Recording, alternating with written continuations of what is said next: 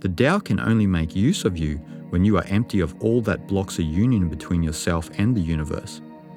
The unity we seek is not an intellectual understanding, but instead it is a sense of unity. Yet unity and a sense of unity exist only in a liberated mind, which is the authentic contribution that one can make to the possibility of a unified humanity. The root and essence of both consciousness and the universe is that everything is connected and ultimately one. The universe, in its awe inspiring totality, produces consciousness, and consciousness evokes the universe. Both are inseparable and paradoxically the same. The big picture and the small picture are one. A sage knows this intrinsically because the mind, when emptied of all its hypnosis, begins to replicate the eternal space of the universe, showing that the foundation of consciousness is space.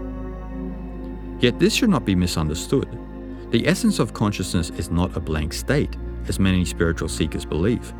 On the contrary, while consciousness is exactly like space in emptiness and vastness, it is also like space in that it contains the whole universe.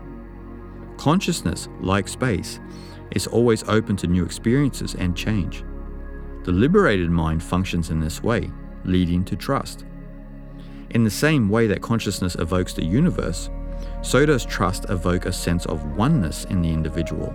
The truth and reality of the universe and consciousness are one, but trust is where the oneness is realized within our being.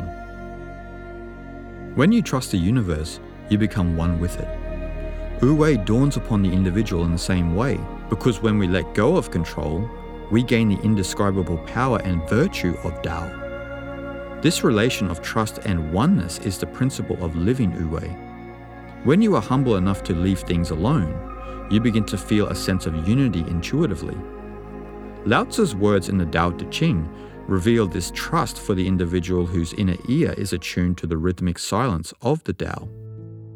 The wisdom of Lao Tzu was not to intellectualize oneness, but instead to feel it and to know it.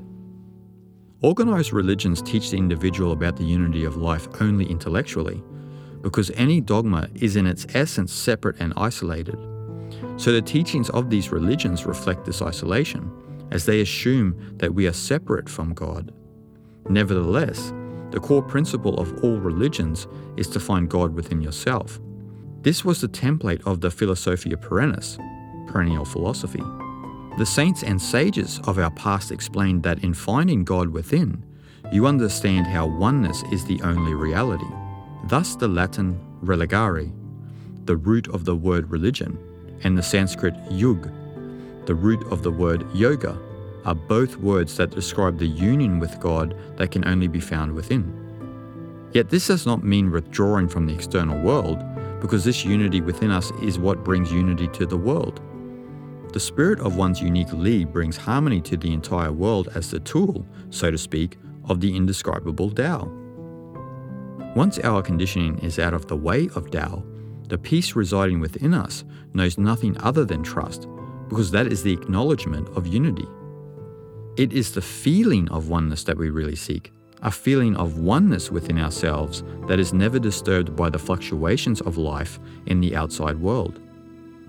When we are disturbed, we lose sight of our innate love. We never truly love the world in this way because we condemn it on the basis of our own conditioning. The only way to truly love the world is to trust it with a trust that cannot be moved by the deluded mind.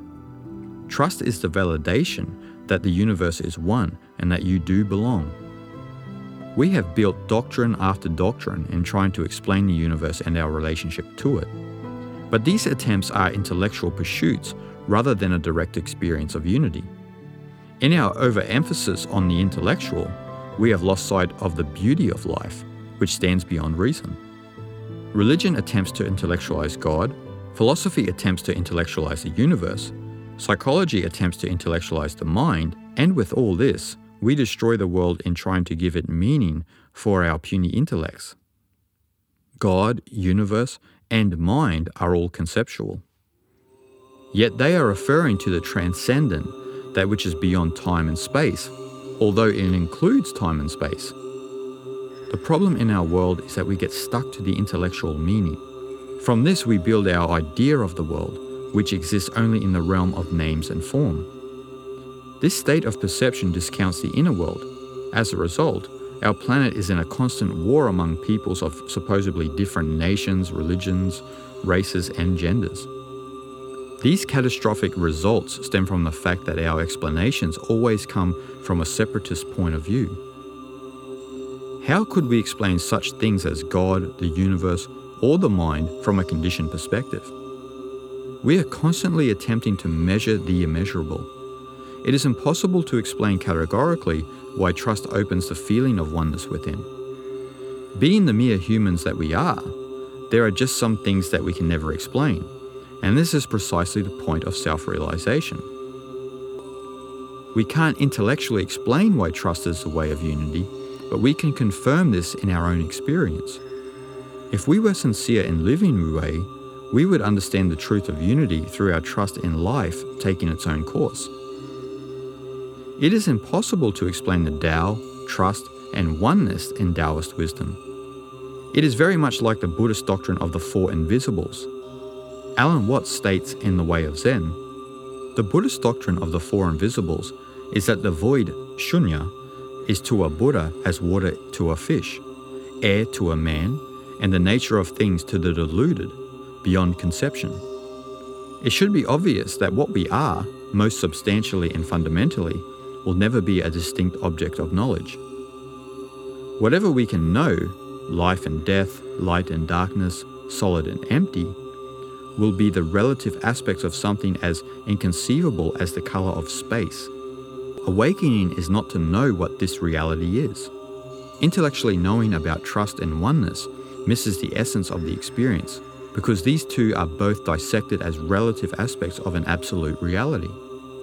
The union with the Tao is only known as a living reality when the so called relative aspects have dissolved into their original oneness. The sense of unity that we seek to discover can never be something that we could theorize or speculate upon. As I have mentioned, the very use of language itself is isolated to the field of duality, so all the investigations of religion, philosophy, and science are futile if they ignore consciousness and giving preference to intellectual study. The Eastern wisdom traditions, especially Taoism and Zen Buddhism, seek to eradicate any such intellectual debate or speculation because they know that a trust in self and life leads to the unexplainable peace of oneness. A Chinese Zen master of the 9th century CE, Dongshan Shouchu, was once asked, What is the Buddha? And he spontaneously answered, Three pounds of flax. Many philosophical debates have been hatched about the meaning of this reply, but fall short of the mark. From the Zen perspective, Dongshan was bringing the questioner into the reality of the now moment. The irrational answer of three pounds of flax extinguishes any idea of intellectual theorizing and speculation, which is the sole purpose of any great Zen koan.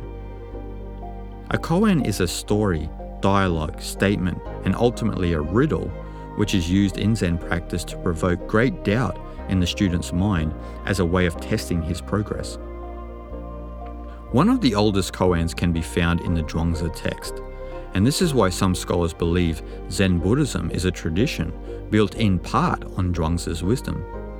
In this passage, he uses complete nonsense to puzzle our intellectual faculties so that we stand back in awe and are brought back to the ground of the irrational impartiality of life. There is a beginning. There is a not yet beginning to be a beginning. There is a not yet beginning to be a not yet beginning to be a beginning. There is being. There is non being. There is a not yet beginning to be non being. There is a not yet beginning to be a not yet beginning to be non being. Suddenly, there is non being. Wow. Trying to make sense of such a passage is impossible and that's precisely the point. Actually, Zhuangzi is using humor in this passage because even in his day, people tried to use logic to understand the meaning of the universe and our existence, only to arrive at erroneous conclusions. Koans are famously employed by Zen masters to throw disciples back into the present moment, where process has no beginning or end because thinking has completely succumbed to the irrational. One such encounter with a koan is described in a story in which a disciple was summoned to the Zen master's home. The master told the disciple that he wanted an exhibition of Zen tomorrow. Leaving the master's quarters, the disciple was confused about how he could put together such an exhibition. That whole night he tossed and turned in bed, anxious about how to please the master. The next day, on the way to the master's home, the disciple was still fretting about the problem when he saw a frog that is unique to Japan. Aha, he thought, and he took the frog to the master's house. When he arrived, the master asked, So can you exhibit Zen to me? In reply, the disciple showed him the frog. The master gave a slight smirk and said, No, too intellectual. In other words, his exhibition was too contrived, too well thought out. The very thinking about it thwarted the project. To answer the Master somewhat authentically in this regard requires no thinking, as Zen is the natural spontaneity of the universe in the eternal now. So to exhibit Zen is not to worry about it, because Zen is life. When you try to give a logical, intellectual explanation to such a reality as trust, we lose sight of its significance in our own experience. Many masters, past and present, such as Dongshan Shouchu and Zhuangzi, have had no time for philosophical debate about the reality of Tao. They would rather give you a direct experience of it so you can taste it for yourself. When we step outside of all the learning we cling to, we come back into that sense of unity. It is the individual's choice whether or not to live Wu-Wei, as this depends on no external source. To retreat from external compulsion is a gesture in favor of trust, because no outside source of learning can take away your innate connection to the universe. The peace that resides in the unity of trust allows the individual to harmonize with the world. This not only brings the light of Tao into the world, but also guides and helps the individual along their journey through life. When we trust, the universe answers us through the resonance of our experience. The feeling of oneness brings the individual back into accord with the function of the universe, like a child nourished by its mother's bosom.